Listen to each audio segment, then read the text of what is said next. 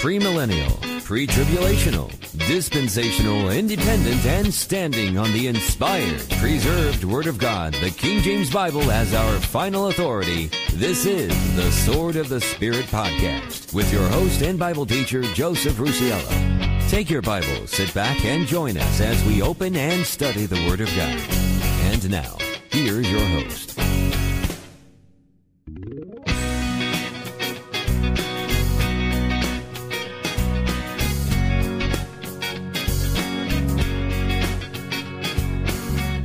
Hey, folks, this is Joe Rusiello, and it is great to be with you once again as we open up and study the precious Word of God, your King James Bible.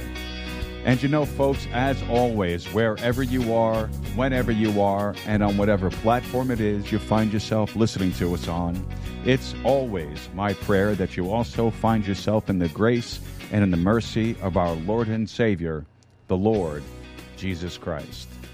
Welcome to the Sword of the Spirit podcast.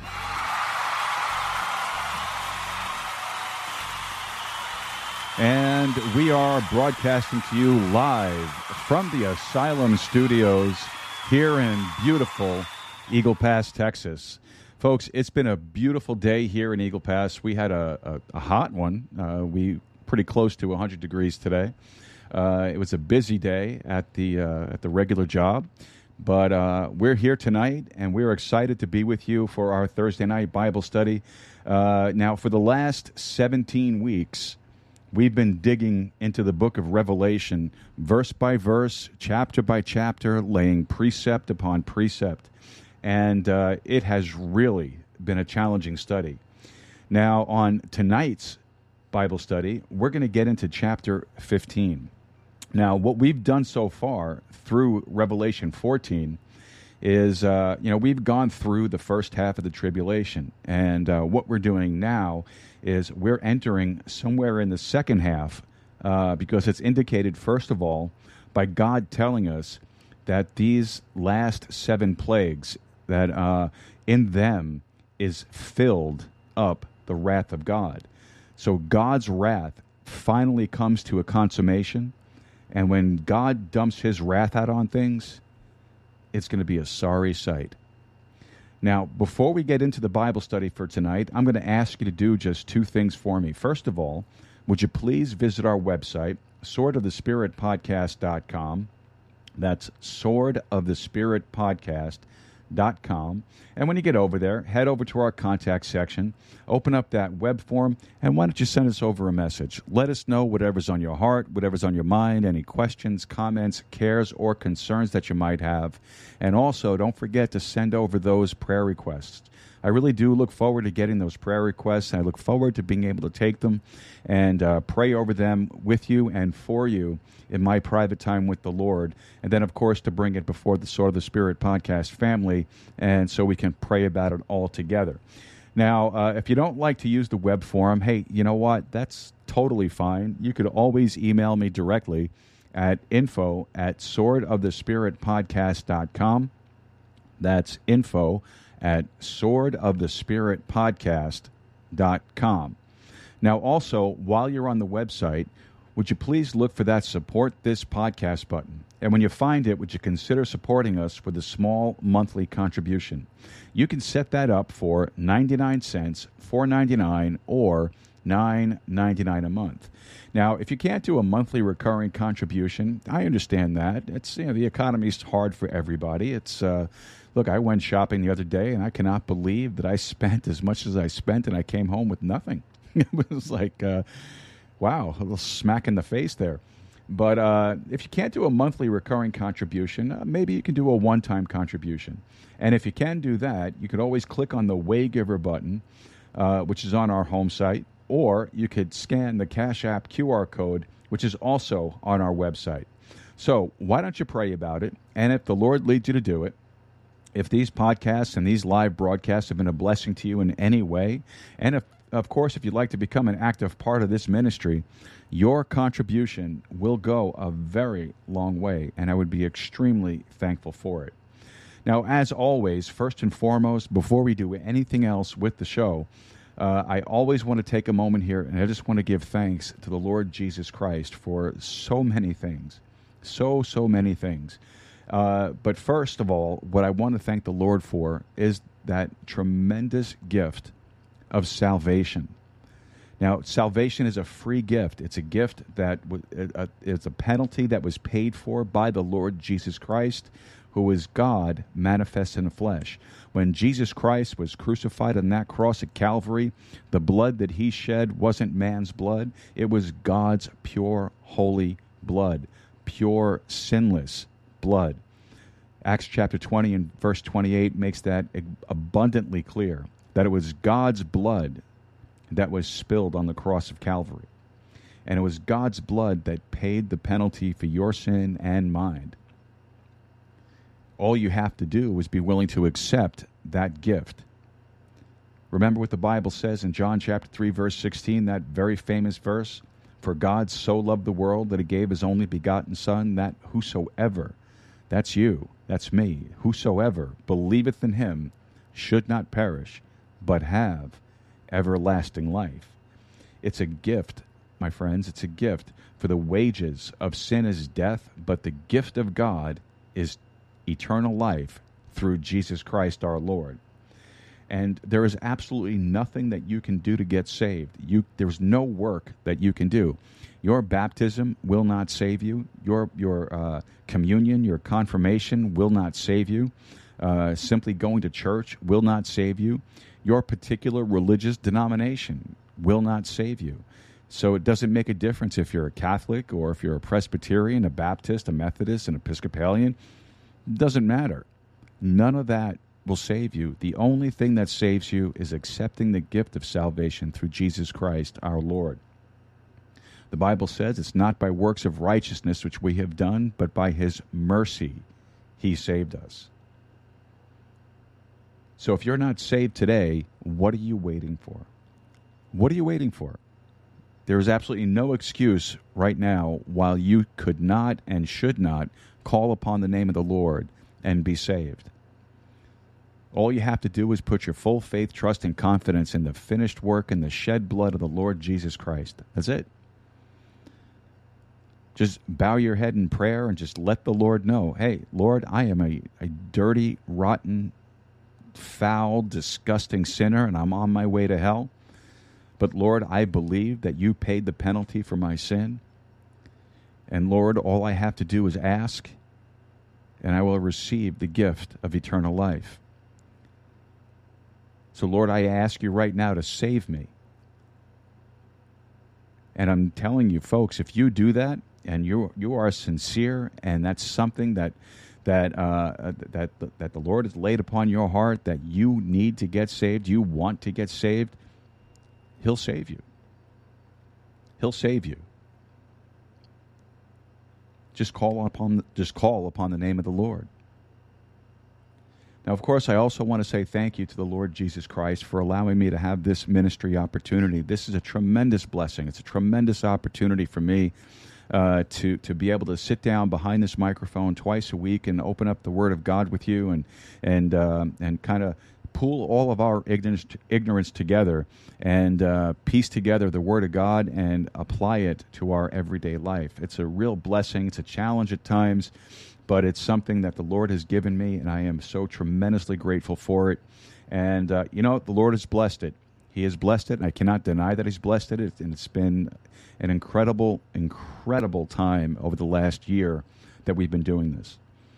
Now, I also want to say thank you to all of you who currently support us through your prayers. Thank you so much for your prayers, and God bless you. Please continue to pray for us.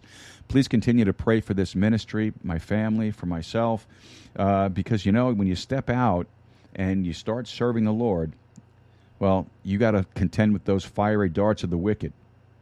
And uh, believe me when I tell you, uh, when you get saved, there is nothing in the Bible that says that it's an easy ride. there is nothing in the Word of God that says that whatsoever.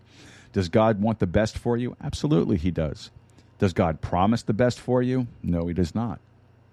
No, He does not, at least not in this life. So, the moment that you step out in service to the Lord, you can expect to be attacked from all angles And the most vicious attack you're going to face is going to be the spiritual attack. And uh, that's what I'm talking about when I say about the fiery darts of the wicked one. So, uh, you know, it, it's it's a it's a your prayers are so incredibly important, and it, it's so important that you continue to pray for ministries uh, for like ours and your friends and your family, and uh, and just please continue continue to pray. I also want to say thank you to all of you who support us financially already. God bless you for your financial support. Thank you so very much for it. Uh, your financial support really does go a very long way. It does help us to uh, meet all of our expenses, and it also enables us to send out gifts to uh, missionaries that we talk about from time to time uh, uh, and help them with uh, their financial needs in service to the Lord, and to buy Bibles, to send out the Bibles to folks that that are, that ask for them and uh, it's so it's a it's a blessing for you to be able to uh, financially support us in that way, and we are tremendously thankful for it. And uh, we ask the Lord to bless you for it each and every day. I also want to say thank you to all of our listeners, every single one of you, for uh, your faithfulness and the plays and the downloads for this show. Uh, I was looking over our, our, our numbers, and uh, we are well over 11,000 plays and downloads right now, and uh, it has just been amazing. Absolutely amazing. And I am very thankful to all of you for it and uh, you know please keep uh, keep sharing the show with your friends and uh, your family. And uh, please get your get get the show links out there on your social media. Uh, it's so important to get the word of god out especially today. Uh, if you just you know you don't necessarily have to be a student of history to look at what's going on in the world and realize that um, that we are coming to a to a to a point now in our history in the history of the church age where uh, God's going to blow the trumpet soon. The church is going to get raptured out, and we are going to be on our way. And then the and then the tribulation will begin. So we're very very close, folks, and uh, it, that's why it is so important for you to get this this show out to your friends and your family, your followers on social media. Now, of course, now wherever you're listening to the show, please be sure to like, subscribe, and share it with your friends, your family, and your followers. Uh, if you have the ability to give us a five star review, if you feel like we deserve a five star review, hit that button. Give us that five star. Write up a review. Uh, we'd love to get them. We'd love to see them and get the feedback. And uh, by doing all of that, you are helping us spread the gospel of the Lord Jesus Christ. Now, how about we get to some announcements?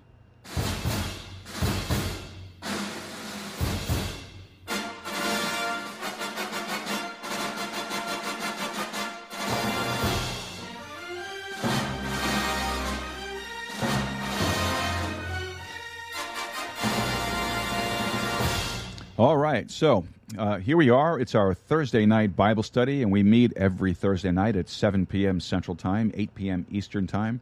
And uh, as you know, on our Thursday night for the last uh, 16 weeks, we've been going through the uh, incredibly challenging book of Revelation. And uh, tonight we'll be getting into Revelation chapter 15. And uh, Lord willing, we'll, we'll get through the whole message tonight. And. Um, it's been a real blessing to, to, to, teach this and to study, and I'm hoping that you're getting a blessing out of it as well. And the feedback that I've been getting from you guys have been has been wonderful and very encouraging and very supportive, and and I really do appreciate it all. And uh, I'm going to invite you to keep tuning in every Thursday night at 7 p.m. Central Time, 8 p.m. Eastern Time. You can hear the show live on our website, swordofthespiritpodcast.com. We have this really nice uh, uh, player on our homepage. You can check it out there. Or uh, if you prefer, you can go over to our host site, which is Spreaker, Spreaker.com, and then search for the Sword of the Spirit podcast. And uh, you can even subscribe uh, to the show there. You could follow it, and you'll get email notifications when we're about to go live as well. So, uh, and you can also listen to the show on our website. Now, also, want to remind you about our Sermon Sunday broadcast every Sunday afternoon at 3 p.m. Central Time and 4 p.m. Eastern Time. Now, last week I mentioned to you that uh, we are going to be taking off the next two Sundays, so there will be no Sermon Sunday broadcast uh, over the next two weeks. And uh, we'll be back with the Sermon Sunday broadcast by the end of June, and we'll get things kicked off once again there. But every Sunday at 3 p.m. Central Time, 4 p.m. Eastern Time. Again, you can hear us on our website, swordofthespiritpodcast.com, or you can check out our um, Spreaker uh, uh, page. okay. Now, folks, if you are in the Eagle Pass area and you're looking for a good King James Bible believing and Bible teaching church, why don't you consider paying us a visit over at First Baptist Church of Eagle Pass? We meet at 664 North Monroe. Our Sunday school hour starts at 10 a.m. Our worship service begins at 11 a.m. Our Sunday school, a Sunday evening service begins at 6 p.m. And our Wednesday night Bible study is at 7 p.m. For more information, all you need to do is visit the church's Facebook page and just log into Facebook, search for First Baptist Church of Eagle Pass.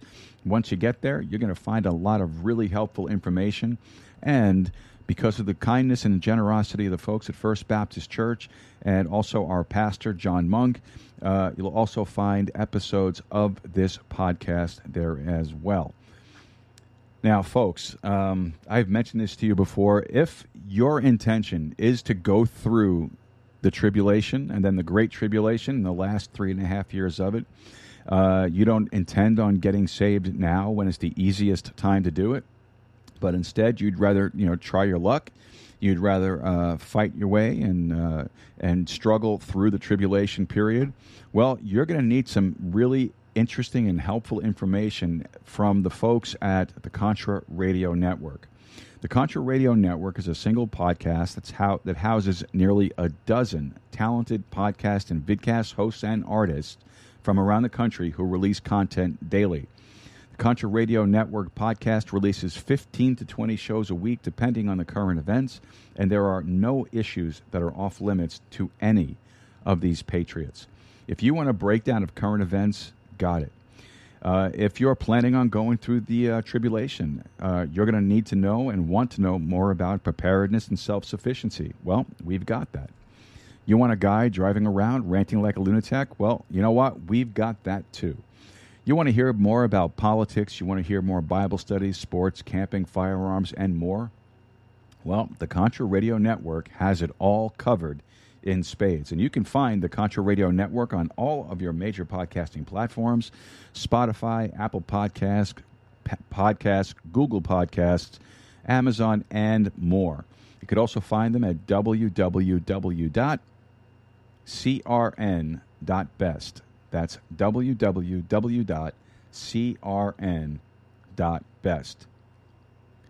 Now, folks, if you are looking for uh, another uh, Bible believe Bible based Bible believing podcast, I would really want to recommend to you uh, my good friend and my brother in Christ, Chase Tobin's Three Pillars podcast. The Three Pillars podcast focuses on personal growth, utilizing the three pillars of fitness spiritual, mental, and physical. Uh, Brother Chase drops a new episode every Friday morning, so uh, this being Thursday night, we are looking forward to uh, tomorrow morning's episode. If you haven't checked the last episode, don't skip leg day. You really do need to check it out. It's it's a great episode, and uh, just like all the other shows he puts he puts out there. Uh, check him out. Uh, he's on all your major podcast platforms, including YouTube and Rumble. Another good Bible believer uh, podcast is uh, the Busy Believer podcast, which is hosted by Monica Hanson. She drops a new episode every Wednesday, so uh, her latest episode is out. You should check, definitely check it out. It's a, it's, it's really well put together, and uh, she presents the gospel message in, in, a very clear and concise way, and we're, we're thankful for that. So uh, don't forget to check them out. They're on, they're available on every major podcasting platform as well. Now, folks, uh, just want to remind you to head over to our, our website, swordofthespiritpodcast.com, and look for the programming announcements subscription box. The programming announcements are is just an email list that we, we've been putting together so that if in the event there's a uh, delay in the broadcast, a change in the programming schedule, or if we have a guest or, or any other thing that might pop up over the course of a week, uh, we're going to send out an email to you to let you know what's going on uh, is the easiest way for us to get in touch with you, considering that you know, between Sunday and Thursday, a lot of things can happen. So uh, that's the best way for us to get to you. So please get on the mailing list. Don't cost you nothing. Uh, we're not going to sell your information to anybody. Everything's going to stay here with me. And then uh, we're not going to spam you either. So, you know, what better deal can you get from that? So why don't you just head over to our website, sign up for the programming announcements subscription, and stay in the know. Now, also on our website, uh, head on over to the Sword Swag section. When you get over there, you're going to find these great Sword of the Spirit podcast coffee mugs, uh, like I have in my hot little hand right here. And uh, today's beverage of choice is a uh, Starbucks iced coffee. So uh, I would recommend that you get one of these mugs because they are fantastic for uh, these cool beverages. Mm.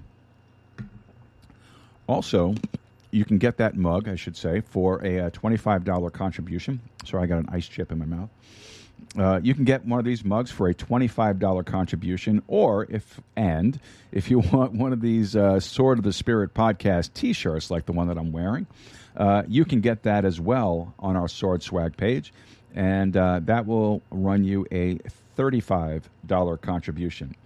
Uh, just click the info button that's on the page, and then we will send you the link where you can make your uh, contribution, and then we will send those items out to you as quickly as we possibly can. All right, I think uh, that should pretty much do it for our announcements at the moment. All right, folks. So what we'll do here is we'll take our first break of the uh, of the evening, and when we come back from this break, we'll get into our prayer list. Uh, and we'll be praying for the folks that are in need of salvation, those that are sick, those who have just some general uh, prayer requests, and of course, all of our unspoken prayer requests. All right, folks, this is the Sword of the Spirit podcast. Don't forget to like, subscribe, and share with your friends, your family, and your followers. Help us spread the gospel of the Lord Jesus Christ. We'll be back right after this. Don't go away. Hello and welcome to the Three Pillars podcast. My name is Chase Tobin, aka Tobinator the Motivator, and I'm happy to have you here with me. This podcast is focused on a holistic approach to growth using the three pillars of fitness. Those are spiritual, mental, and physical fitness. Using these three pillars, we will build a foundation which we can all grow to be better uh, human beings on our walk with each other and our walk with the Lord. So, without further ado, welcome to the Three Pillars Podcast.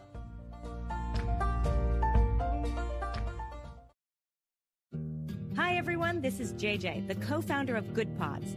If you haven't heard of it yet, Good Pods is like Goodreads or Instagram, but for podcasts. It's new, it's social, it's different, and it's growing really fast. There are more than 2 million podcasts, and we know that it is impossible to figure out what to listen to. On Good Pods, you follow your friends and podcasters to see what they like. That is the number one way to discover new shows and episodes. You can find Good Pods on the web or download the app. Happy listening!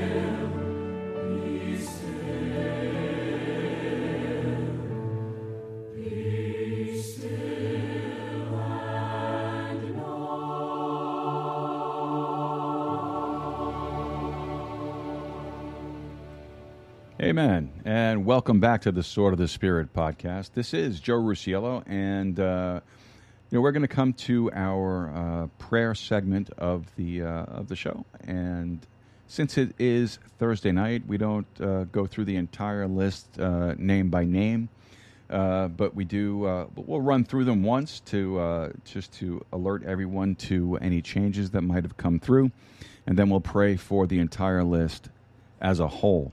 Now, first and foremost, before we uh, pray for anything else, we always pray for those that are in need of salvation. And the reason why we do that, and I say it every time we do this, is that uh, your decision for the Lord Jesus Christ is absolutely critical. Absolutely critical. Uh, the Bible says that ye must be born again. The Bible says that you have to be saved in order to get to heaven.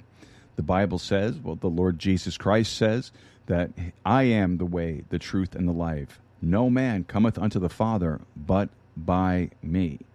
So it is critical, absolutely critical, that if you want to escape hell, you need to get saved. So your decision for salvation is the single most important decision you will ever make in your life because it has eternal consequences. Now, on our prayer list tonight, we are praying again for my mom, Diane. We're praying for Cindy. We're praying for David. We're praying for the unsaved members of the Baldino family. We're praying for Manuel's mother. We're praying for Sharon. And Adam has asked for prayer for his dad for salvation. And then on our sick list, we are continuing to pray for uh, Pastor Martin. Pastor Martin uh, has uh, has uh, some heart problems. He has some uh, extremely poor vision.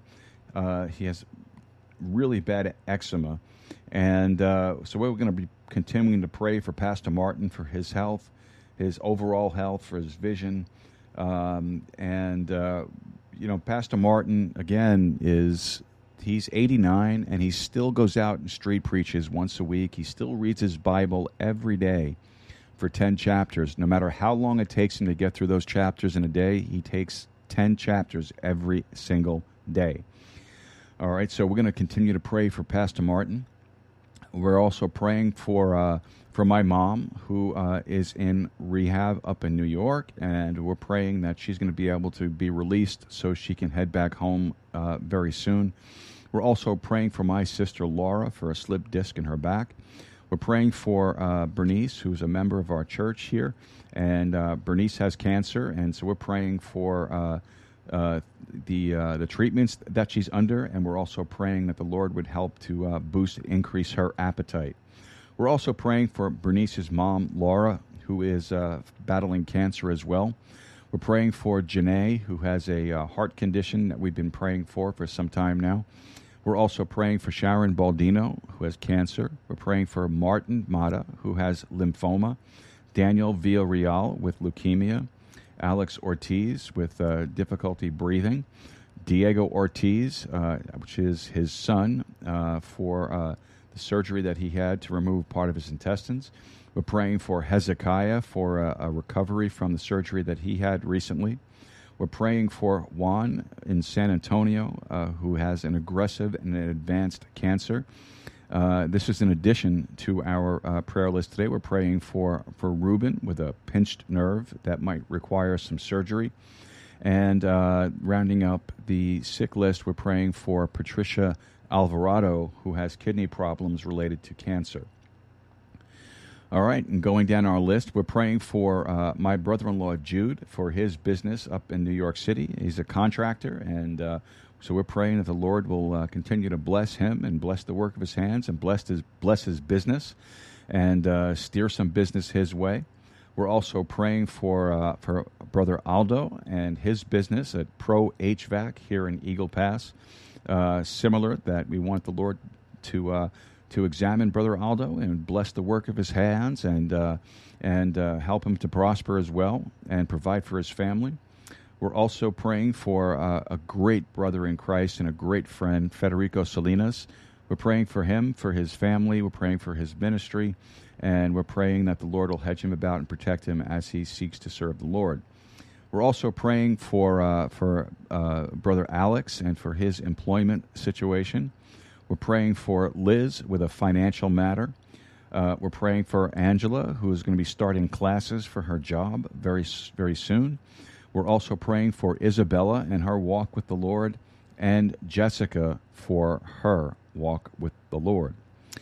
All right, and then moving on down into our unspoken prayer list. Our unspoken prayers are just very simply those prayers that uh, we perhaps don't have the words to describe the particular need, or it could be something very personal that um, only the Lord needs to know the details of.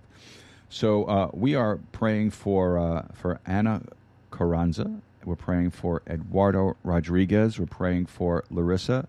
Uh, we're praying for Hector, Manuel, and Angela as well.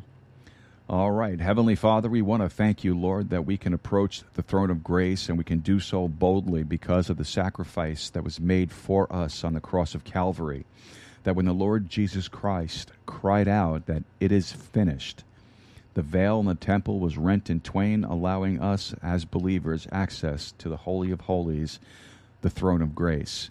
Father, tonight we lift up all of those on our salvation prayer list. Father, we just pray that you would uh, draw them into yourself, Father God, that you would just convey to them the need and the necessity to get saved today.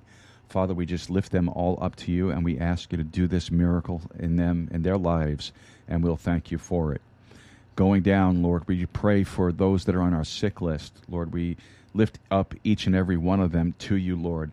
We're, we're so thankful, Father, that uh, that Mario has been released from the hospital and he is back home with his family, and we were able to take him off of the uh, sick list today.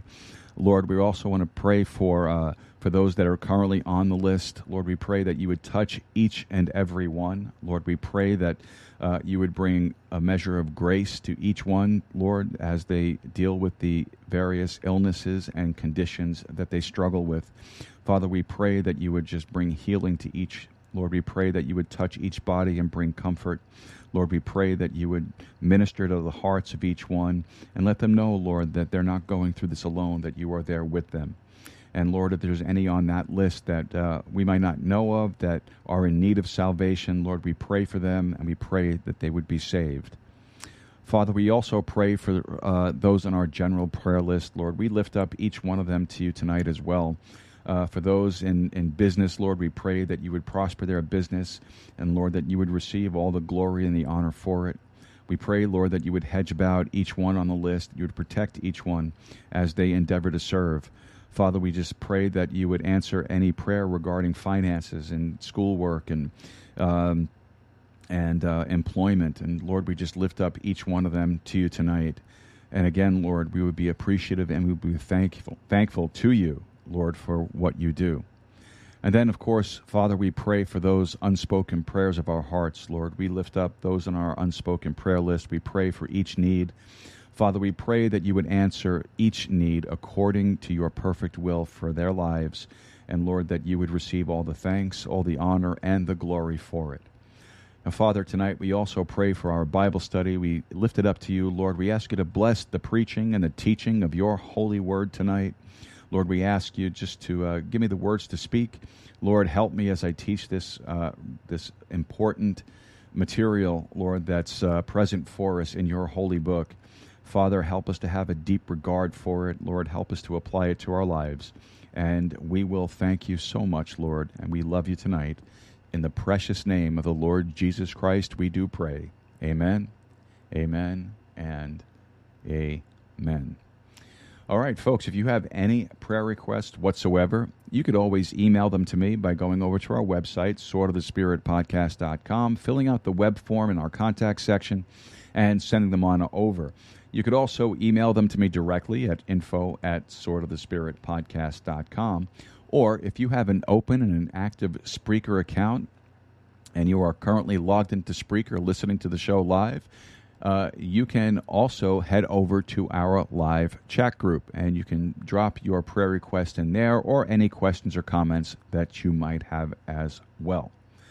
All right. Well, we have a, uh, a birthday to announce tonight, and uh, we are going to say a very happy birthday to one of our newer listeners, Stephen McCaslin. Uh, he has reached out to us and he has informed us that his birthday is uh, coming up on this coming Saturday.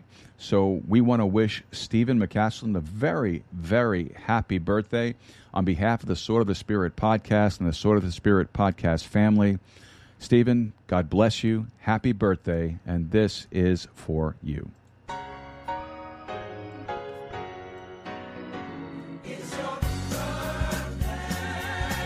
It's the day that you were born. It's the day your mama brought you home.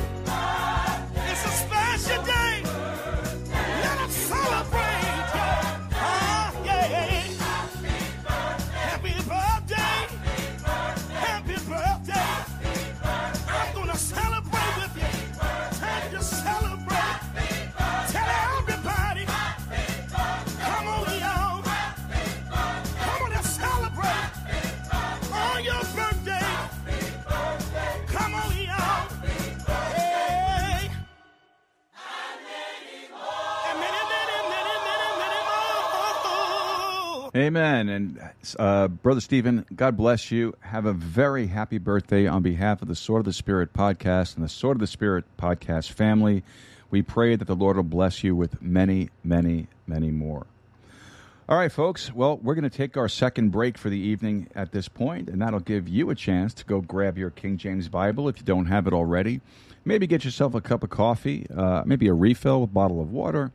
And when we come back, we'll be getting into tonight's Bible study in Revelation chapter number 15. This is the Sword of the Spirit podcast. Don't forget to like, subscribe, and share it with your friends, your family, and your followers. Hit that five star review if you don't mind. Look for us on Good Pods, our favorite platform. And uh, you could follow us there at the SOTS podcast. And uh, you can subscribe to the show there and follow me personally. And uh, also, we have a Twitter account for the show, and that is at the SOTS podcast. We look forward to seeing you there as well. And uh, we'll be back right after this. See you in a few minutes. Hey, welcome to the podcast Busy Believer, where we bring the Bible study to you when life has got you on the run. This podcast releases every single Wednesday with 20 to 30 minute episodes featuring clear cut, straight talk in the Word of God and actual takeaways from every session. You can expect me, your host, Monica Hanson, on every episode, and you can find this podcast on any podcast app on the planet, such as Apple, Spotify, Amazon, just to name a few. And if you'd like to subscribe to me, you could do so by going to linktree forward slash Warriors of God 70.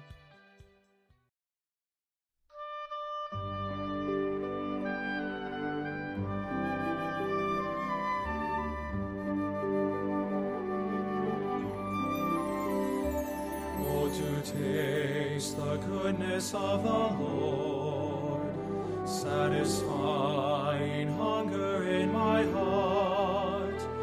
Oh, to feed on manna from above, strength divine the Spirit shall impart. Oh, to know the presence of the Lord. Oh, to taste, to hear, to feel, to see. Oh, to know presence of the Lord. Knowing, Christ in full reality.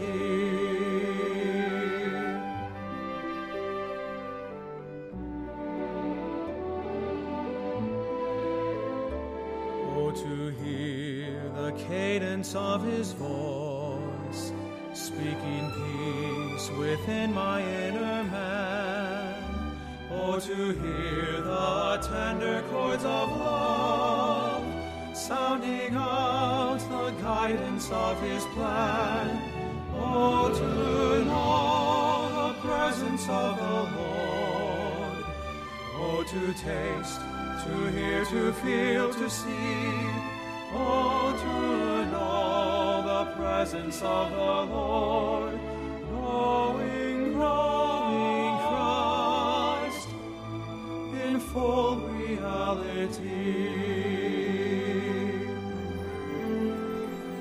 Oh, to feel the comfort of his touch, graciously upholding me in need. Oh, to sense the everlasting arms, reassuring me to trust his lead.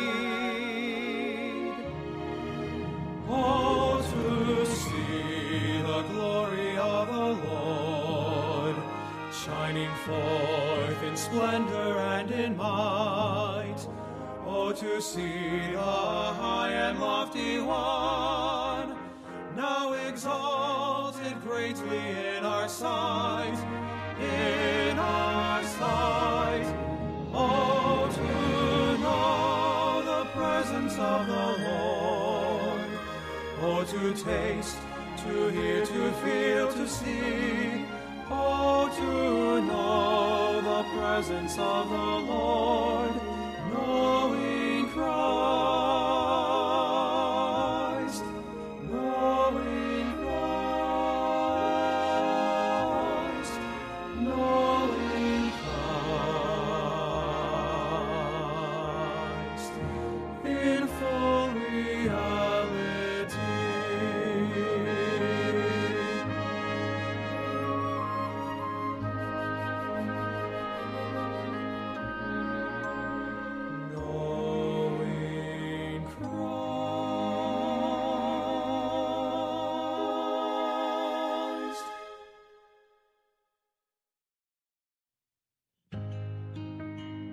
This book contains the mind of God, the state of man, the way of salvation, the doom of sinners, and the happiness of believers. Its doctrines are holy, its precepts are binding, its histories are true, and its decisions immutable. Read it to be wise, believe it to be safe, and practice it to be holy. It contains light to direct you, food to support you, and comfort to cheer you. It is the traveler's map, the pilgrim's staff, the pilot's compass, the soldier's sword, and the Christian's character. Christ is its subject, our good its design, and the glory of God its end. It should fill the memory, rule the heart, and guide the feet. Read it slowly, frequently, and prayerfully. It is given to you in life, will be open in the judgment, and be remembered forever. It involves the highest responsibility, rewards the greatest labor, and condemns all who trifle with its holy precepts. The King James Bible, God's holy book.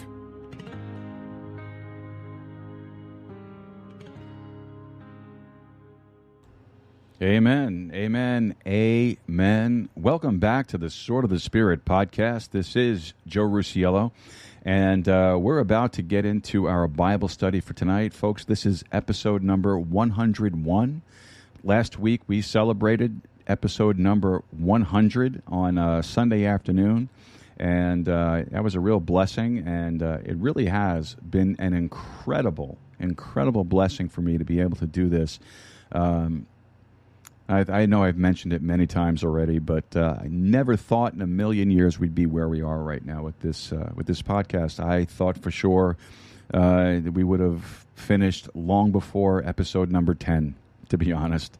Uh, and I only say that because uh, this is the fourth incarnation of the Sword of the Spirit podcast. I've tried this three times before, and uh, the Lord just uh, wasn't ready for us to, uh, to to be out there yet. And uh, this time we tried it, and God has blessed it, and uh, we are incredibly, incredibly thankful for it.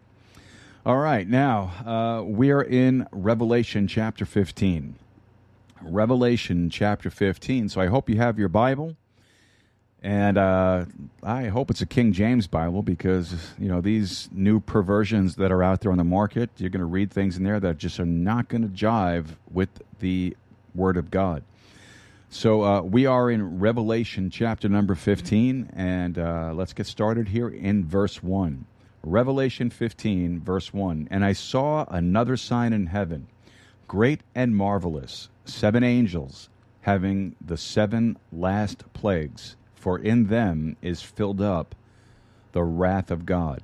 Now, what we've done so far uh, through Revelation 14 is uh, we've gone through the first half of the tribulation. And so um, now we're entering somewhere in the second half because it's indicated, first of all, uh, by God telling us that these last seven plagues uh, that the uh, these seven angels are carrying uh, they are filled up with the wrath of God.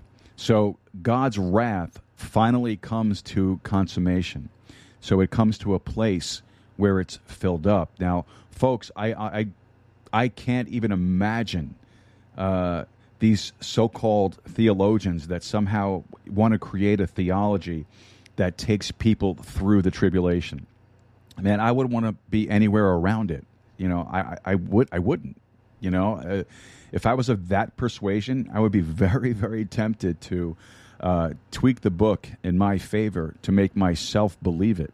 Uh, now, fortunately, I don't have to do that, but. Um, you know, good night, man. You know, when God dumps his wrath out on things, it's going to be a sorry sight. It's going to be a sorry, sorry sight. All right, now, and I and I saw as it were a sea of glass mingled with fire. All right, now we have to stop there. Uh, you recall back in chapter 4 and chapter 5, the saints were gathered, and the elders and the beast and, and all of them, they were gathered before a sea of glass. Do you remember that back there in those chapters?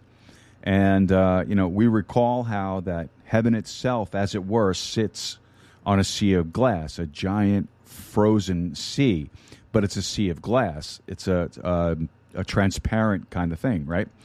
Uh, but when we get over here to chapter 15, it's mingled with fire. Now, that's the first time we have that picture. Now, the reason why it's mingled with fire is it's representative of God's wrath being full. Whereas back in chapters 4 and 5, there's still some elements of mercy being extended there. But now now we see the wrath of God. It's mingled with fire. And them that had gotten the victory over the beast and over his image and over his mark and over the number of his name stand on the sea of glass having the harps of God. All right, so that's where the idea comes from. You know, you've heard people say, you know, well, you're you're about to die. You better get caught up on your harp lessons. Well, that's where the harps in heaven come from. So to be sure, to be sure, there, there there's harps in heaven. God said so. Uh, I think you'll see in heaven musical instruments that uh, no man has ever thought of or heard of. To be honest, you know, one of the most amazing things about getting to heaven is going to be your senses. You know, in 1 Corinthians chapter 15, where it says, um, when that which is corruptible is changed to that which is incorruptible, you know, your corruptible body couldn't stand what's going to happen in heaven. Your corruptible ear, ears couldn't assimilate the sounds. Your corruptible eyes couldn't assimilate the sights. Your corruptible brain would just self combust. You know, it'll blow up. You couldn't take it in your present body. You're going to hear music like you've never heard. You're going to smell things and see things, experience things and it, it, it's it's going to be far far beyond our level of experience or expectation or or even capability to understand that we have here. That's why paul said now we see through a glass darkly. The, the, the whole thing is fuzzy. It's it's hazy. It's foggy. But one day god is going to lift the fog. And won't that be a blessing? Won't that be a blessing? That'll that'll surely be something now, we must back up, though, and, and make some comments about the verse. So, there are some things in this chapter that would incite a little more inspirational teaching than doctrinal. But um, I want you to notice the crowd that's there on this sea of glass mingled with fire. It's it's said to have gotten the victory. All right, now what what these are are tribulation saints that have already been martyred. They've been killed. They've they've died and they're already in heaven. So this isn't a scene on earth. This is a scene in heaven. And uh, yet, interestingly and, and uniquely, God says regarding the fact that they're dead and in heaven, that they've gotten the victory over the beast. Now, how do you get a victory if you're the one that gets dead? If you're the one that gets killed, how do you get the victory? Well, the idea of the thing is that not only do you get the victory in that to be absent from the body is to be present with the Lord, but if you'll ever take some time to read the, the Fox's Book of Martyrs, you'll find out how some of the martyrs got the victory. You know who got the victory when they stoned Stephen back in Acts chapter 7? Stephen did. He's the one that got the victory, and he ends up dead. And you know who was holding the coats of those that were throwing the rocks? Saul of Tarsus. Saul of Tarsus, and he turns out to be the Apostle Paul. He writes 13 epistles in the New Testament. Do you know who got the victory? I mean, that's not a bad convert to get, wouldn't you say? Stephen ended up getting the victory. So just because we think that we're being defeated doesn't always mean we're being defeated. God knows how to turn things around and get the victory. All right, now it says very clearly what? These have gotten the victory over the beast, over his image, and over his mark. Well, how did they get the victory over the beast, over his image, and over his mark? They didn't take it. They didn't take the mark. They didn't bow down to the image. They didn't worship it. All right, now we have a tremendous biblical precedent for that. You know, someone who didn't bow down to the image and got the victory. You know, do you know who? Do you know what that story is? Do you know what that story is? Shadrach, Meshach, and Abednego. Do you remember? The deal was that you had to bow down and worship the image, and they said, "Nah, nah, we ain't going to do that." Well, we're going to throw you into a fiery furnace. Well, okay, if if that's what's got to happen. And who got the victory? Well, they did. They did. God put an asbestos suit on them, you know? You know, the real deal is God just preserved them. And old Nebuchadnezzar looks down in there and he goes, Wow, I see one as the Son of God walking with them. The Lord was right there with them. They got the victory. All right, now in the tribulation, there's going to be tens of thousands, probably hundreds of thousands, you know, perhaps millions. I, I, I don't know. Uh, of, of martyrs that won't take the mark, that won't bow down to the image, and uh, and when they don't bow to the image, well, then you know, off with their heads. And God says, they got the victory. They got the victory. So losing your life isn't the worst thing that can happen to you. Um, it, it's just not the absolute worst thing. In this case, they ended up on the sea of glass mingled with fire and their harps, you know, having a good time. You know what's going to be great about heaven? I mean, how many of you wanted to learn how to play an instrument but never could quite get around to it? Well, when you hit the shores of heaven, you're going to have an instant ability to be a concert pianist. Won't that be a trip? I mean, you know, just sit down there and. Well, verse 3. And they sing the song of Moses, the servant of God. Okay, now that particular phrase there enlists um, a great deal of curiosity. So we have to stop here. We have to investigate. You know, what in the world is that all about? You know, this this crowd here in heaven they've gone through at least the first half, you know, maybe part of the second half of the tribulation.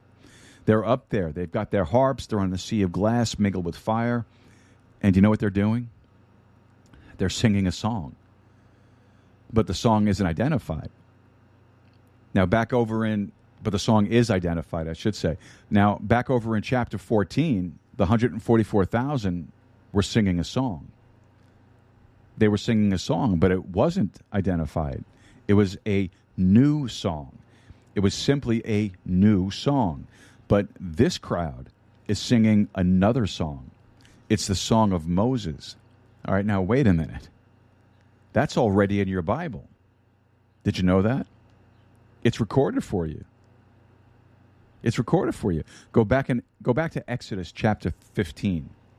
Exodus chapter 15. You know what? That's why you've got to know your Old Testament to know your New Testament. That's why you have to know your New Testament to know your Old Testament. You've got to know both of them.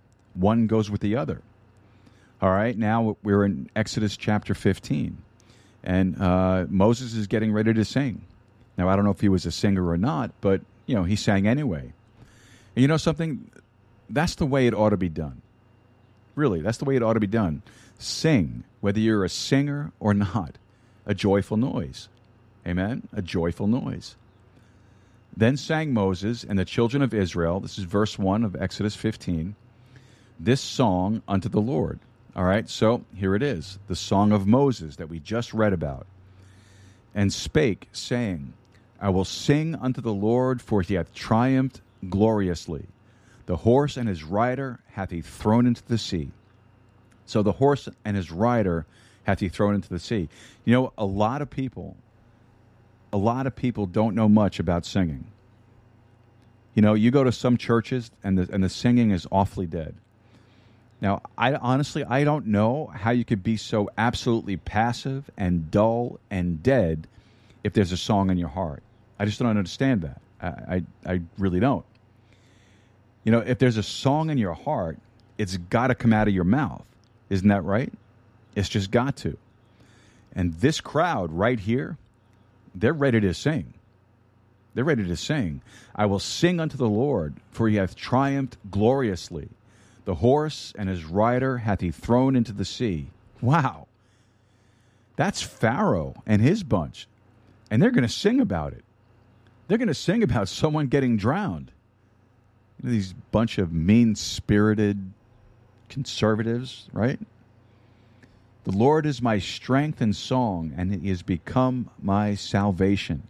He is my God, and I will prepare him an habitation, my father's God, and I will exalt him.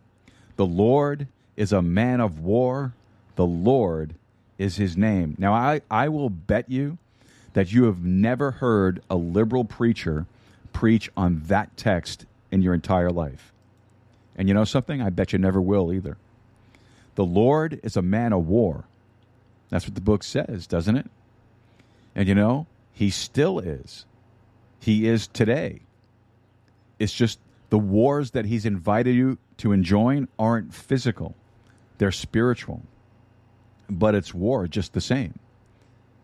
And you're told that your weapons are not carnal, but what are they? Your weapons are spiritual, but it's war but it's war. You just mark it down, folks. You know, like you're showing an interest in the Word of God. You know, you listen in on Thursday night, or you know, whenever you download the podcast. You know, you open your Bible, you look at the thing, you study the thing, you cogitate on it, you contemplate on it. And the bad news is, you know, before you close that book or you turn me off, you're a target. You're a target. There's going to be a few fiery darts thrown at you you know, folks get saved, and uh, and and almost everyone that gets saved finds out that it's just not real smooth sailing after they've got saved for a while. You know, things get bumpy, don't they? Things get rough. You know why it does? Because you're a target in the war. That's why. Someone's shooting at you. You say, "Well, I don't like being a target. I don't want to be in a war. I just want to be a pacifist." Well, tough apples. too late, man. Too late. You're in the army. You're in the army, man. It's too late. All right, look at verse 4. Verse 4 Pharaoh's chariots and his host hath he cast into the sea. His chosen captains also are drowned in the Red Sea. Talk about mean spirited. No wonder it's not politically correct to enjoy your Bible today. Amen? No wonder. I mean, look at it. You know, I, I, I could go on down through the song, and it, and it goes several verses, but I think you get the idea. What the song is about is deliverance. It's a song of deliverance. They've just been delivered from Pharaoh and his army.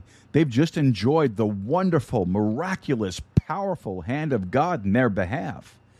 That's what they're so thrilled about. That's what they're singing about. All right, now, you know what? If you're really happy about something, if you're really overjoyed with something, you'll find a way to sing about it. You'll make music about it. I mean, do you know why most of the music in the world today is sad? Why most of the music in the world today is melancholy? Because people don't have anything to be glad about. I mean, have you ever just, you know, try it, do it, okay? Do it, turn it on. Turn on some country music station and listen to the first 10 songs. And take your own survey. Don't take my word for it, okay? Take your own survey and see how many of them are happy songs. Oh, man gloom, despair, agony on me, you know, the whole deal, you know. She left me, I left her, we left each other, we're going to leave everybody else, you know. That's the whole deal, isn't it? That's just kind of the way the whole deal goes. The, the world doesn't have a happy song. But you know who has a happy song? Christians do. Christians do. We've been singing happy songs for centuries and we just keep singing them. They're songs of deliverance. Now, this crowd here is singing the song of Moses. It's a song of deliverance. And we don't really have time to run through all of this, but you know, we could examine in pretty good detail the song of Moses in Exodus 15. And and what we would find out among other things is it's a song of portraying the second advent of Jesus Christ.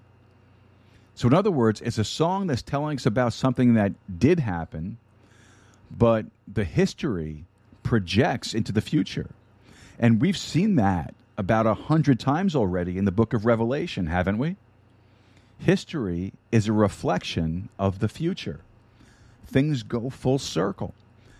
Everything is destined to repeat itself, you see? I mean, folks, that's Bible. That's absolute Bible. That's Ecclesiastes chapter 3.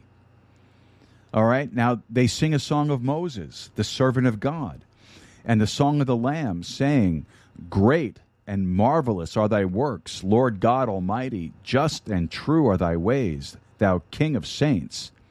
Who shall not fear thee, O Lord, and glorify thy name? For thou only art holy, for all nations shall come and worship before thee, for thy judgments are made manifest. So, this is their song that they're singing. Now, it's identified, first of all, as a song of Moses. But other little catchphrases in it appear in other portions of the scripture. All right, take your Bible and look over in Psalm 118. Psalm 118, 118. Now, you know, the Lord does this a lot you know the Lord will, the Lord will take passages from the Old Testament and then inject them into the New Testament. But that's not all. We're told that the early church, you know, before the church enjoyed a great litany of songwriters that came along and wrote a lot of the hymns that we still utilize to this day. Uh, the churches in the Dark Ages and probably prior to that, uh, a lot of their songs were the Psalms. Uh, and, and, and, and these were a lot of the songs that constituted their song service. They sang the Psalms.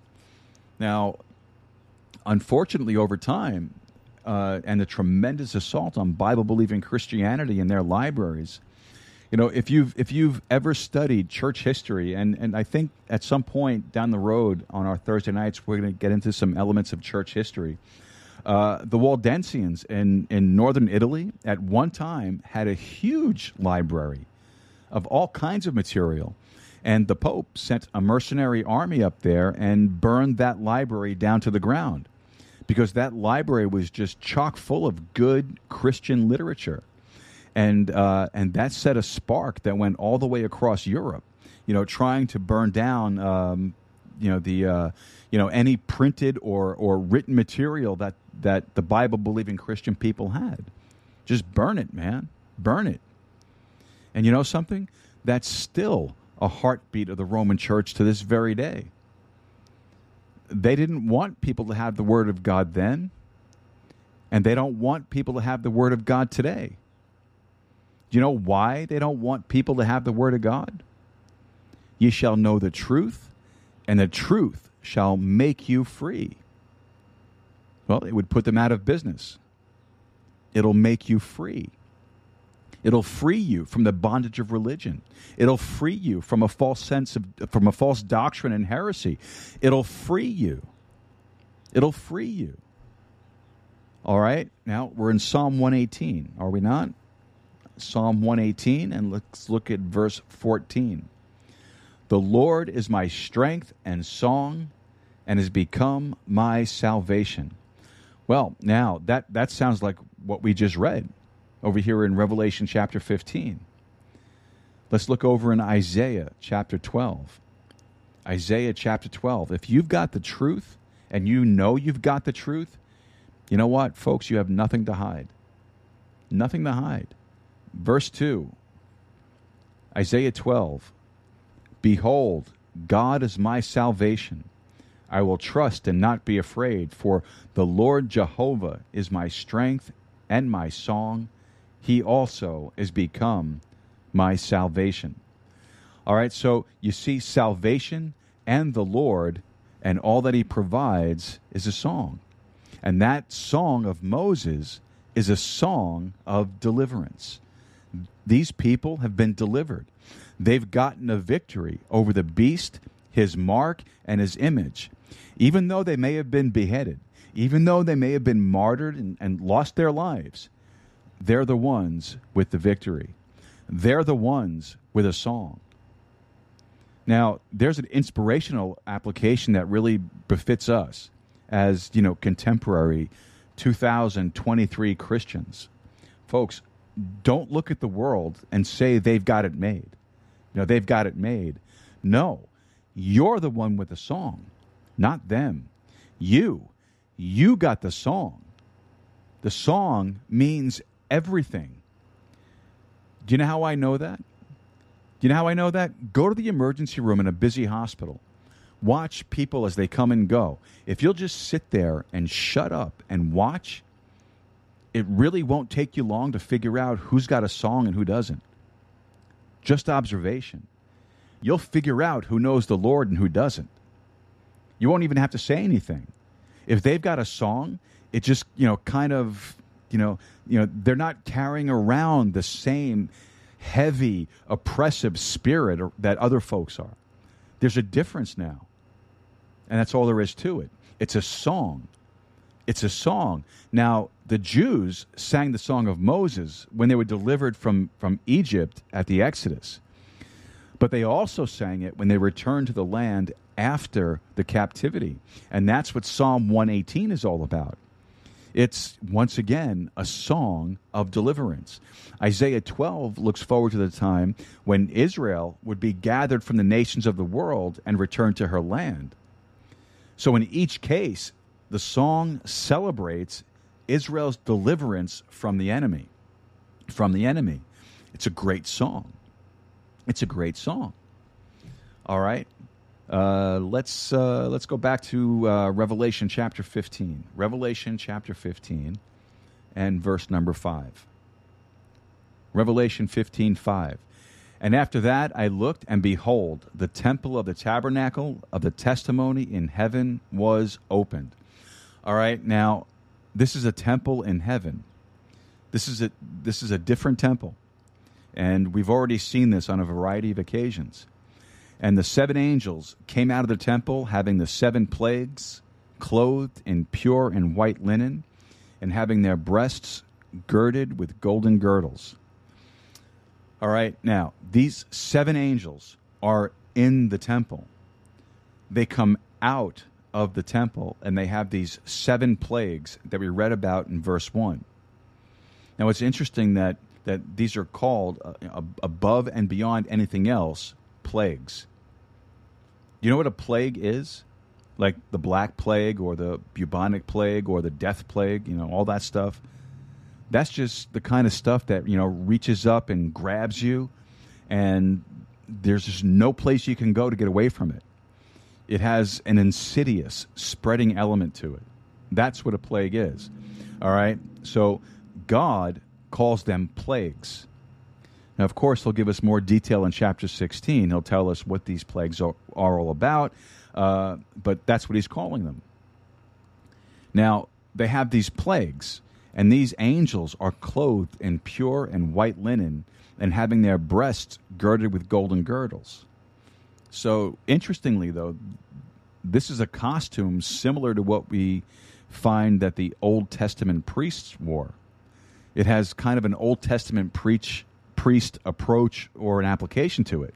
You know, and, and of course, you know, the, the priest was the administrator of what? The priest was the administrator of the law, right? He had to do with the law. You know what? God's wrath is finally full. We learned in verse 1 and 2. Do you know why it's full? The lawbreakers have broken the law about as much as they can break the law. The law has been violated right to the max. Therefore, it's time for judgment. Now, when you were a kid, you knew when you were pushing the limit too much. Didn't you know that? I know I did. I knew when the law was about to get heavy on my head. I knew judicial wrath was about to descend on my part. And a little bit of sense would tell you, you know, back off, back off, shut your mouth. Did you ever get into a situation where, um, where temptation just overcame you and you just shot your mouth off anyway? And what you paid the price? You paid the price. Well, you should have. You should have. I did more than once. More than once. But the one thing that kept you in check to some degree is fear and some degree of conscience. By the time we get out of here in the tribulation, uh, number one, we've got conscience seared with a hot iron. So that means there's no conscience left, and there's no fear of God left, because the fear of God is the beginning of wisdom.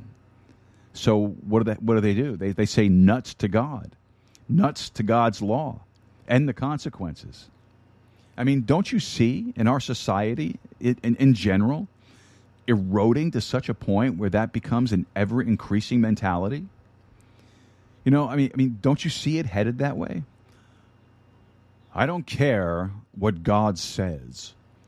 I don't care what the Bible says. I don't care what the consequences are. I'm just going to live my life and do what I want to do and do my thing. Well, you know, that becomes maxed out. And so these seven angels show up as administrators of the law, clothed in white and pure linen, and having their breasts girded with golden girdles. But you know something? That's not all. It's also a picture of another priest. Go over to Revelation chapter 1. Revelation chapter 1. Now, here's another priest. Revelation chapter 1 and verse 13. And in the midst of the seven candlesticks, one like unto the Son of Man, clothed with a garment down to the foot, and girt about the paps with a golden girdle. All right, now here we are. Here's a description of the Son of Man, who is Jesus Christ and he's clothed in a similar fashion as we just read. Now, he's introduced to us back here in Revelation chapter 1, coming to execute wrath and judgment upon the world. Hence, this particular kind of clothing and apparel. All right, so what the Lord's getting ready to do is he's just saying, okay, I've had it. This is the last deal. I'm gonna I'm just gonna max this thing out and boom it's going to cloud up and rain like it's never rained. And I don't mean water, I mean God's judgment. All right, folks, this is the Sword of the Spirit podcast. We're going to take our last break of the evening here. Don't forget to like, subscribe, and share with your friends, your family, and your followers. And we'll be back right after this. Don't you go away.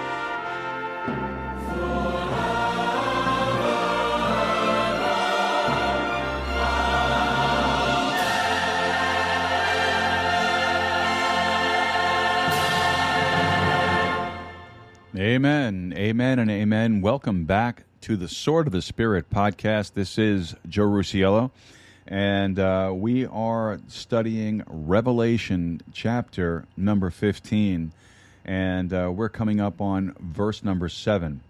Revelation chapter 15 and verse number 7. Now, folks, don't forget to like, subscribe, and share this with your friends, your family, and your followers. That way, you help us to spread the gospel of the Lord Jesus Christ. If you have an active Spreaker account and you are currently logged in, uh, why don't you jump on into the chat room and say hello? Let us know uh, any questions or comments that you might have about tonight's subject, or if you have a prayer request of any type. And uh, don't forget to also check us out uh, on Good Pods. If you don't have a Good Pods account, you really should get one. Good Pods is a great platform for the independent podcasters and uh, independent podcasts like this one. Uh, it's a great way to uh, to help get exposure and to uh, and uh, and to connect. It, and connecting with your listeners is great because uh, you can you can make comments on the show and uh, we can interact that way. and it's a real blessing. And we made some really good connections with a bunch of folks. And also want to say welcome to the new listeners uh, who have been uh, subscribing to us over the last couple of days through Good Pods. Thank you so much for subscribing. We appreciate that. And also, we've noticed that our Spotify numbers have been going up a little bit too, which is uh, also a blessing. So uh, we appreciate that. So you can find us on all of your major podcasting platforms. You could uh, find us on Spotify, Apple Podcasts, Good Pods, of course, uh, Amazon. you can find us on Pandora. You can find us on Stitcher, iHeartRadio, um, all of your major podcasting platforms. So don't forget to check us out. And uh, we would appreciate that very, very much. All right, uh, Revelation chapter 15 and verse 7, and one of the four beasts. Um, and all right, you know, we've studied these already, these four beasts. And um, one of the four beasts, uh, these are the ones that surround the throne of God, that is. Uh, and one of the four beasts gave unto the seven angels seven golden vials full of the wrath of God, who liveth forever and ever. All right, so one of the four beasts is handing out these seven golden vials full of the wrath of God. Now, there are two kinds of vials found in the book of Revelation. One is a fi- one is a vial full of God's wrath. The other is a vial full of the prayers of the saints. Now, do you know what's holding back the wrath of God on the world today? It's the other kind of vial. One vial is being counterbalanced by the other vial. It's the prayers of the saints. It's just the saints. You know, you're the salt of the earth. That's what you are. And millions of folks like you if you're saved. If you're saved, if you're born again, you're the salt of the earth you're holding back the wrath of God. You're not going to see the wrath of God as a child of God. God's going to get you out of here before he dumps his wrath on all this. And we've seen some passages over in First Thessalonians about that.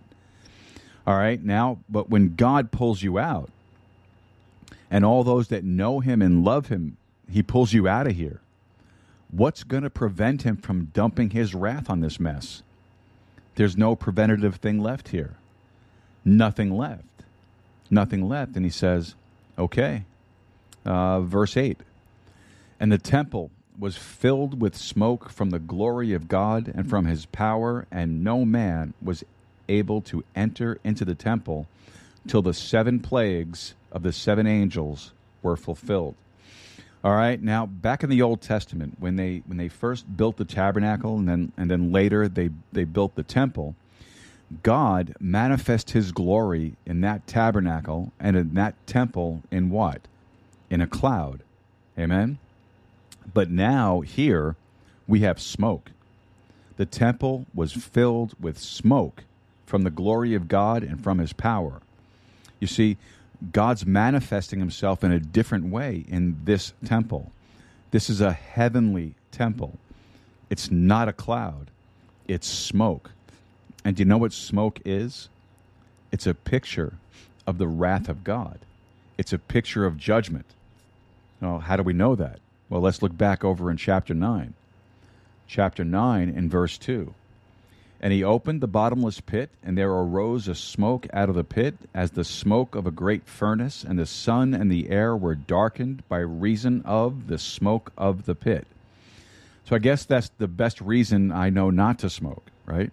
You know, I've told folks for a long time, you know, smoking won't send you to hell, and it won't.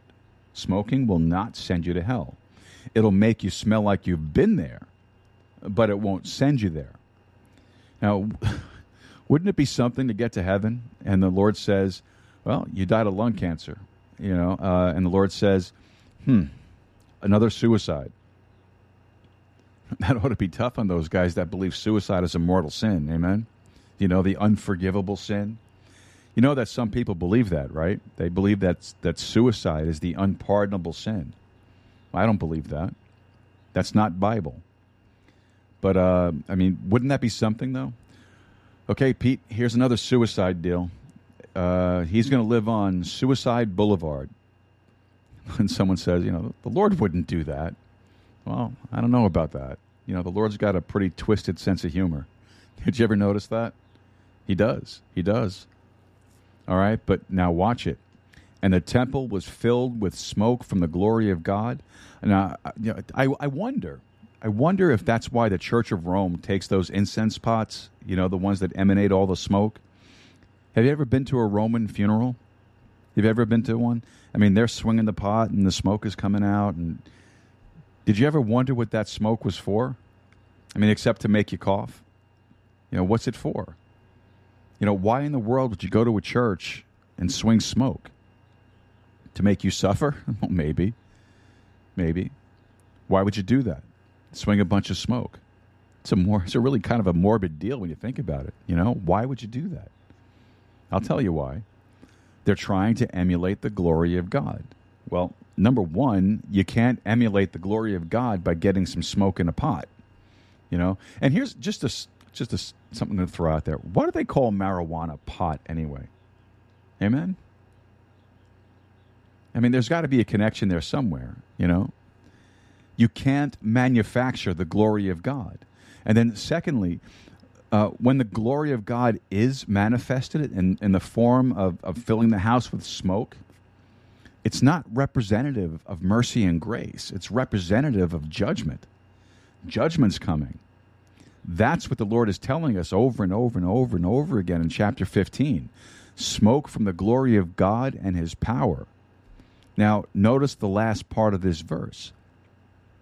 And no man was able to enter into the temple till the seven plagues of the seven angels were fulfilled. All right, now let me ask you a question.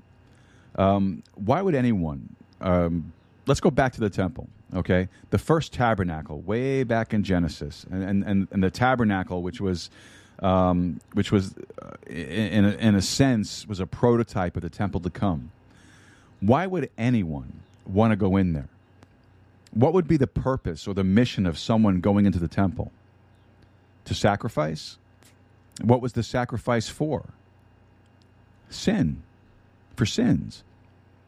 So if someone went in, for example, the high priest, he went in to sacrifice for, for the sins of the people. He he is in effect an intercessor. Is that not correct?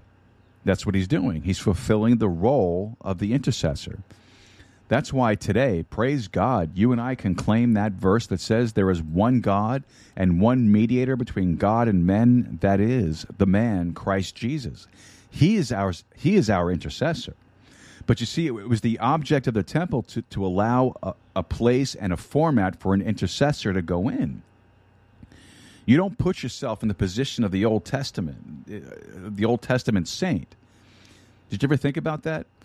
I mean, let let's say you're an Old Testament Jew living around Josiah's time, right? And you've been reading your Old Testament a little bit, and uh, you know a little bit about this, a little bit about that, but you also know that there's there's been several years since they've had a Passover.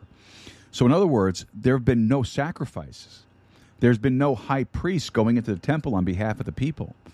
And, uh, you know, uh, grandpa's about ready to kick the bucket. And you're not a theological illiterate.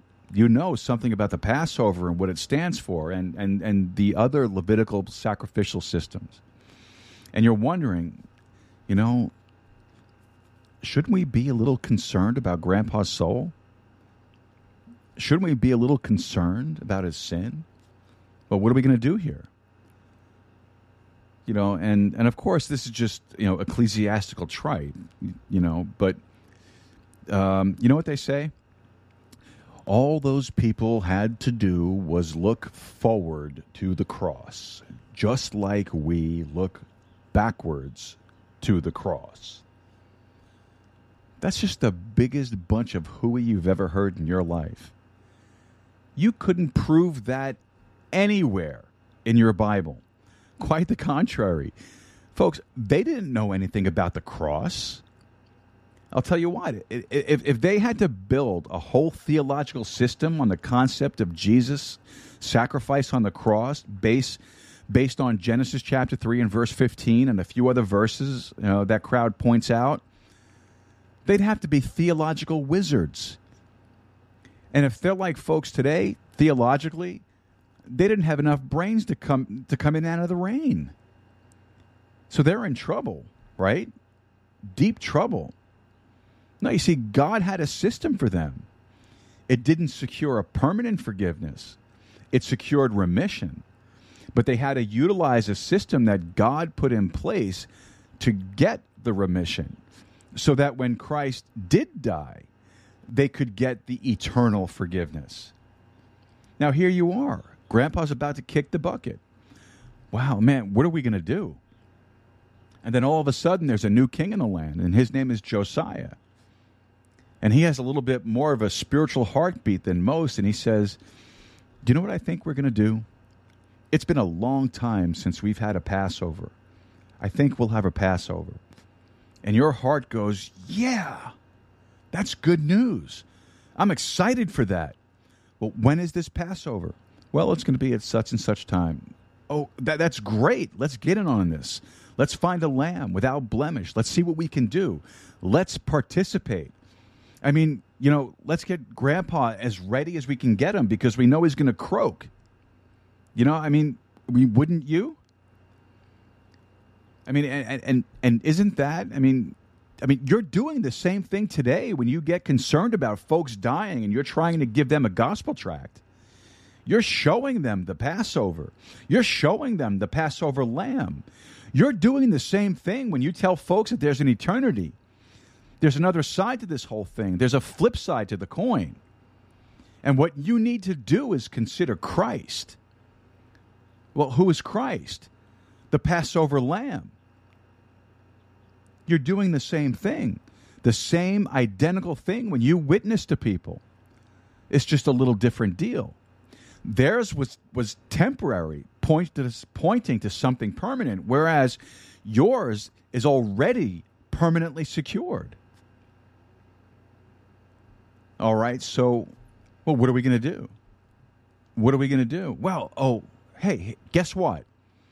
We just got word that they're celebrating the Passover, and the high priest tomorrow is going to be going into the Holy of Holies, and he's going to sprinkle the blood on the mercy seat. Let's go up to Jerusalem. Let's be there. Let's participate in any way we can. Let's let's drag old grandpa in a litter if, if we have to. You know what I'm saying? Sure. Sure. I mean, I would have. I would have. But now we have, you know, all of a sudden this this phenomenal verse in front of us that says and no man was able to enter into the temple. Nobody. Nobody till the seven plagues of the seven angels were fulfilled. Well, what's God saying? There'll be no intercession. There'll be no intercession. There'll be no prayers on their behalf. There'll be no one interceding. Oh boy. I mean, wow. Wow. Now, I believe, and, and this is another sermon, but you know, I believe there are saints in heaven today interceding on our behalf, and I know the Son of God intercedes on our behalf right now, today as we speak, but no interceding then. That's how you know the wrath of God is maxed out. Maxed out. When God says, we're not going to pray for them anymore. We're not going to pray for them anymore. Now, we see that today in kind of a miniature, I believe. And let, let me explain to you what I mean. And then, you know, we'll conclude here in a couple of minutes. Um, did you ever identify someone, you know, someone that was lost and you prayed for them and you prayed for them and you prayed for, and you witnessed to them and then you asked other folks to pray for them? And, uh, you know, maybe you did for weeks, months, you know, years maybe. And, and did it ever happen to you that at least on, on the occasion of a few, you know, not all, but, but a few, you know, maybe one or two people that seem like, you know, eh. it's not because you ceased praying. It's not because you ceased carrying a burden for souls. It's not because you got backslid and stopped reading your Bible. But for some unknown, unidentifiable reason that you just really couldn't put your finger on. You just kind of, you know, lost all sensitivity toward that person. And one day you said, you know, I'm just not interceding for them anymore. I'm not praying for them anymore. Did you ever notice that? I have. I've noticed that. I've noticed it know, after a while, it's it's not that you consciously made a decision to quit praying for them. It's not like that. Uh, it's not like that at all. It was an unconscious. You know, well, you just you know turned your attention somewhere else. Well, what I think happens is, you know, people reject the truth, reject the truth, reject the truth, resist the truth, reject the truth there becomes a hardening, you know, um, a searing of the conscience, and over a period of time, there, there, probably is, you know, just through the natural process of events, you know, less and less intercession on their behalf. Um, you know, lots of sermons have been built on that idea, you know, the sin unto death and all that kind of thing that you can get into. But, um, you know, but it seems to go that way. Do you know one way I know that? You know, I, I've been I've been saved for going on 23 years. You know, and over those 23 odd years, you know, you know, I've watched men in in men's prayer meetings that I've been to and that I've led. You know, I've seen men come and be faithful, come, you know, week after week after week, and they'll say, hey, you know, I want you to pray for this guy here. I'm really burdened about, you know, then his name will get mentioned and then get mentioned. And that guy might pray for that guy two or three or, you know, maybe four years. You know, he'll be mentioning that name, you know, sometimes even longer than that. But uh, so many times, you know, you'll see that after a while, it just kind of, you know, slowly gets dropped. And then someone else replaces him. Did you ever notice that? Um, is that to, su- to suggest that we should quit praying for folks? Not as long as the Lord puts them on your heart. Not as long as the Lord puts them on your heart. No, you pray for them.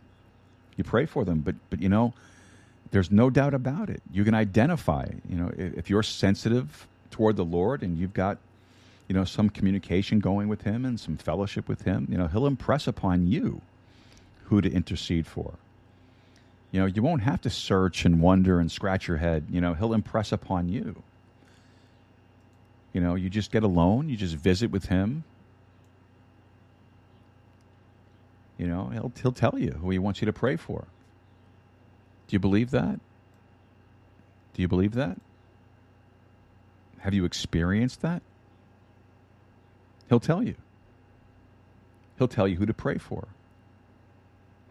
Um, in the last half of the tribulation, there's no man entering into the temple until the seven plagues of the seven angels is fulfilled. No intercession. You know, I can't imagine what it would be like to live in a world that was filled with the wrath of God and the seven plagues of the seven angels, and then, and there was no one interceding. I don't, I don't think in our wildest imaginations we can concoct in our mind the, you know, the wretched, awful, terrible, hideous scene that'll be projected. I, I don't think we can even imagine. No one interceding. You know, I, I believe the only reason America hasn't been flushed down the giant toilet of society today is there are still folks praying. Do you know what Billy Graham said somewhere about, oh man, like 50 years ago? Billy Graham said, if God doesn't judge America, he's going to have to apologize to Sodom and Gomorrah. And he said that something like 50 years ago. Yeah, he was right. Well, then what's preventing? It's interceding prayers of God's people. That's what it is. You know, why do some people that have resisted and turned a hard heart toward the gospel continue to be confronted with it? You know, why do they have succeeding opportunities when, you know, by rights they ought not to? I'll tell you why. It's folks praying for them. It's folks praying for them. Um, you know, the intercessory power of prayer can never be underestimated. Now, if, if you know, if you've walked with the Lord very long, and if you've had some fellowship with the Lord, and at some point you've experienced what I'm about to describe to you, and you know something, if you haven't, someday you will. Someday you will, if you just keep fellowshipping with the Lord. If you haven't, someday you will. And and and here's how's the whole here's how the whole thing is going to go you know, you're going to be in all of a sudden, you know, one day, sometime, some unusual set of circumstances, a perilous situation. It, it, it, may be life threatening, it may not, but you'll consider it to be perilous, you know, be it physical, emotional, or otherwise. You know, you're, you're going to consider to be one of those things that, that takes your breath away.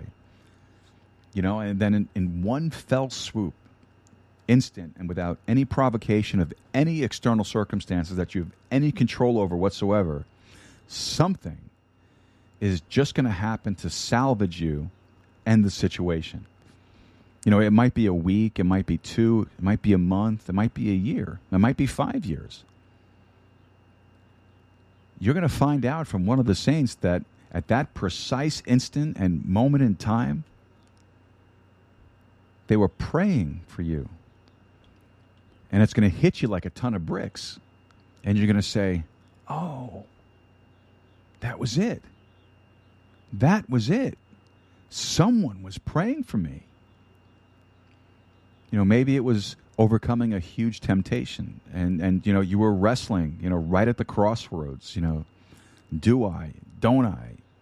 I mean, you know how it is. You know, the flesh and the spirit were kind of duking it out, you know, and you're trying to figure out what you're going to do when your old flesh was pulling you one way and the spirit was pulling you the other way and you know you were just wrestling with it and, and then all of a sudden for some unknown reason you got a sense of calm a sense of god's peace and direction and you got the victory and you say to yourself well how'd that happen and then you find out that someone's praying for you right about then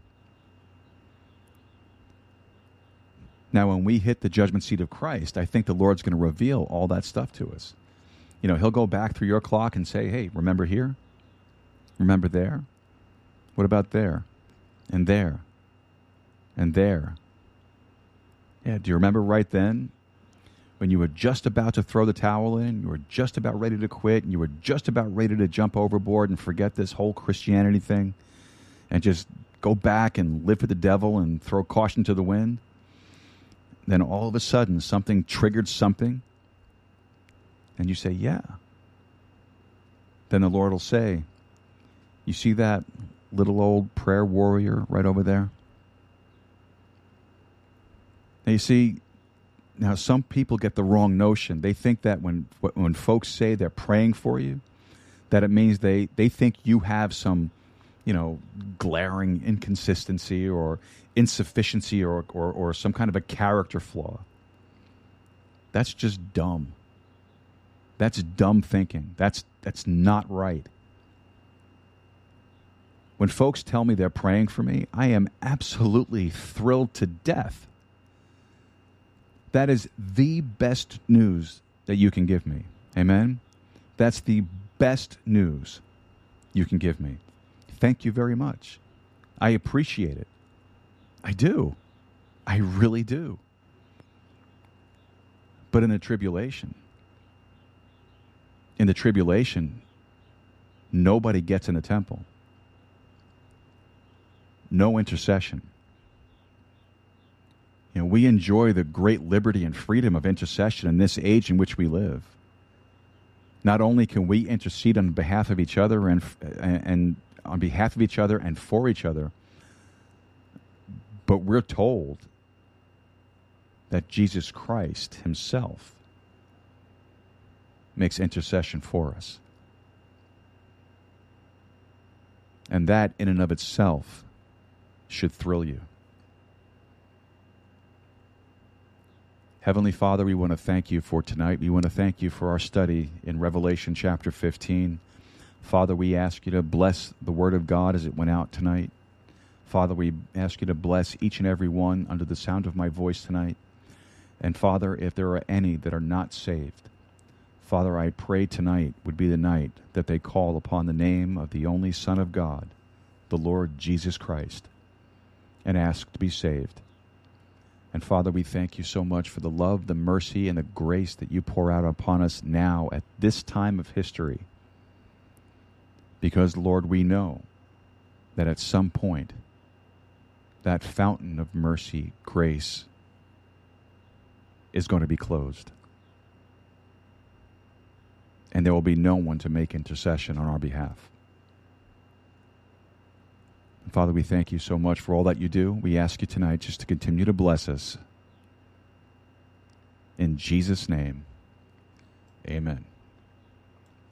All right, folks, that will just about do it tonight for our study in Revelation chapter 15. Thanks so much for spending your night with us tonight. I hope this was a blessing to you. Head over to swordofthespiritpodcast.com, send us over a message. Uh, email us info at swordofthespiritpodcast.com. Uh, if you could help us out with a monthly recurring contribution, that would be great. If not, a one time would be fine too. Well, until we see each other again next week, win the lost, no matter the cost. God bless you. Take care.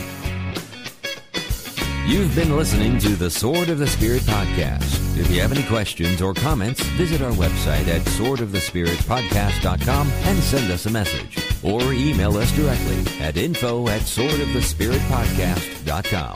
Until next time, God bless you and good day.